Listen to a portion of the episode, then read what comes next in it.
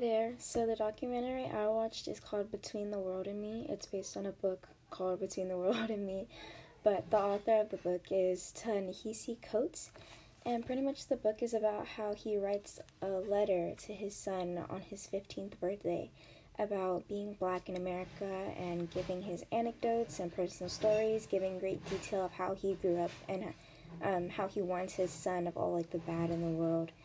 Um, he also demonstrates the feelings and realities of being black in America, and he kind of like prepares his son of like the worst that can happen. Like this is pretty much like him giving his son the talk, but giving like the history of slavery and um, civil rights movement and just everything that was impacted on the father's life and kind of just giving his son a chance to learn all of this history because he does need to know it when he grows older and he needs to know like the background of why we get so um, of like how and why we are so discriminated against and what we can do to prevent it or kind of just avoid it. Um, and the audience that is kind of like not kind of um sorry. The audience that is mainly focused for this documentary is mainly African American families. I actually watched this with my family and my mom found it. And it was really good because I was watching it with my mom and she was explaining to me like you need to know this stuff and um pretty much like just explaining to me that like this documentary is kind of important and it really is a good um, like example of how the talk goes um, for every African American family. Um, the argument that Ta-Nehisi Coates portrays or argues is he's like helping his son understand the realities, symbolism, and hate Black Americans deal with in America.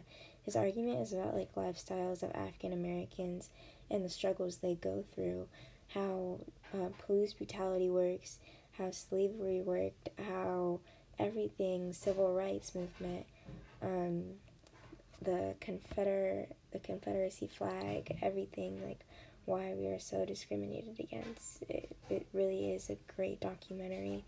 And there's also celebrities that like narrate the whole entire book.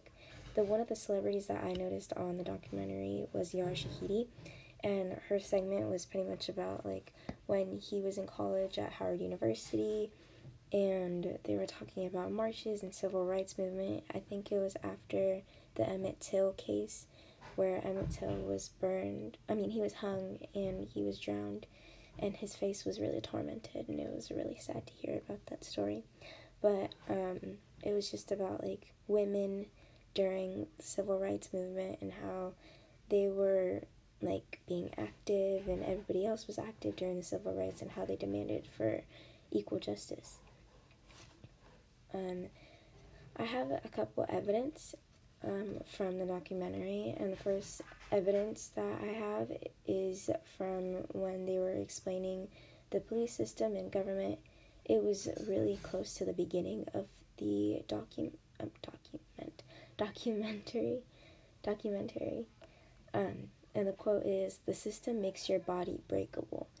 This quote kind of references the government and the police system and how, like, when you're so, when the police system is kind of like, so in my point of view, like, the police system kind of controls me a little bit because, like, I'm so afraid of them because I never know what is going to happen. Like, it's really scary to know that anything can happen to you at any time and it's just terrifying. So the system makes your body breakable. That quote, I think it's really hit deep for audience, especially African Americans, because like the police system can break you. Like you can be so tough, but once you come to the police system, it's like you won't win. Even if you try your hardest, you won't win. And that's just how America is now. Like the system is so corrupt and it's really just horrible. Um, the next evidence that I have is is the quote called "The dream rests on our backs." Um, so pretty much talking about like the American dream and how like this is the land of the free, and how like people come here to be free, and I understand that like we have a freedom of religion, freedom of speech, freedom of everything compared to like different countries, but also like there's most races that are really oppressed by white superiority and white supremacy and just a white privilege, and pretty much the quote, the dream rests on our backs, it rests on African Americans' backs. Slavery is based on the, not based on the American dream, but the American dream is based on slavery. We built this country, not, um, not really the founding fathers. We built this country by hand and by everything. We worked so hard to build this country. Yes, the founding fathers created documents and said every man is equal, but really, are we all equal? Like, I'm, that's, I, don't know. Um, the next quote that I have is, Why are they showing this to us? So, this quote is referencing how when Ta-Nehisi Coates was younger, um, they had assemblies at his school and they would show them videos of beatings and just anything that was horrific. And they would show them this to know that this might happen to them. And it was really horrible to like hear that because like no kid should watch that.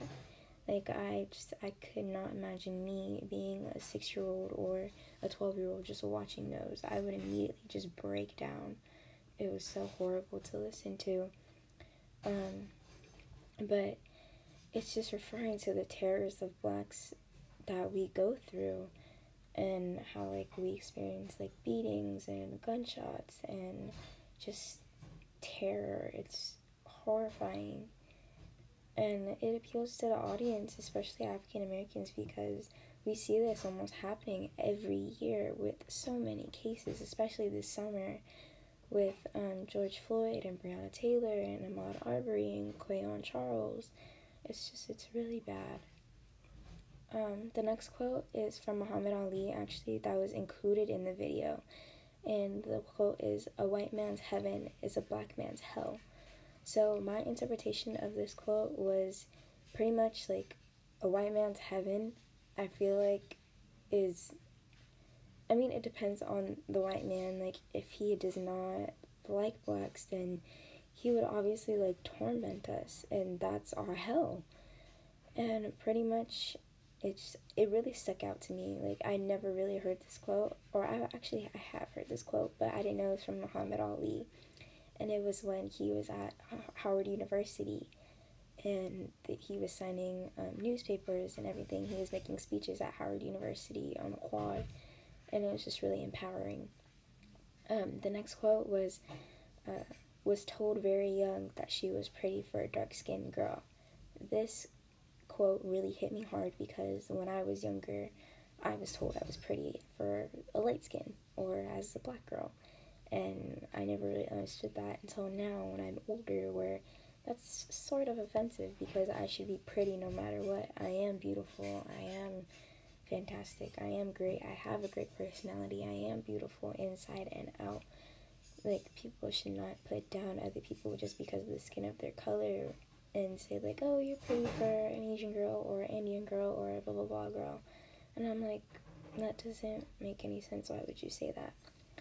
Um, but it really stuck out to me, and this was said when he was explaining one of his love of his life when he was in Howard University and how he met her through um, just like a friend group, and they got along so well. And he was describing her as the most beautiful girl ever, but she also had flaws and her flaws was that she was insecure about her body and about her um, face and her um, beauty and she told him like I was told very young that she that I was a black pretty for a dark skinned girl so yeah. and then in the slightly beginning it explains how brutality deaths can take a toll on people's lives especially in a small community um, and in the beginning it explains like when he was growing up or when his son was growing up in his 15th year um, michael brown and eric garner's death occurred and he remembered that his son was watching the news waiting for a conviction for michael brown's case and there was no conviction and that he was so devastated and he started crying the author portrayed it as so heartbreaking that he couldn't do anything to say to his son other than this happened. And it's just really heartbreaking. Um, the tone overall in this documentary is very depressing and sad. Um, I don't think there was any uplifting other than in slightly the middle where it was this man rapping sort of like a spoken word. I couldn't really understand him because he was kind of talking super fast.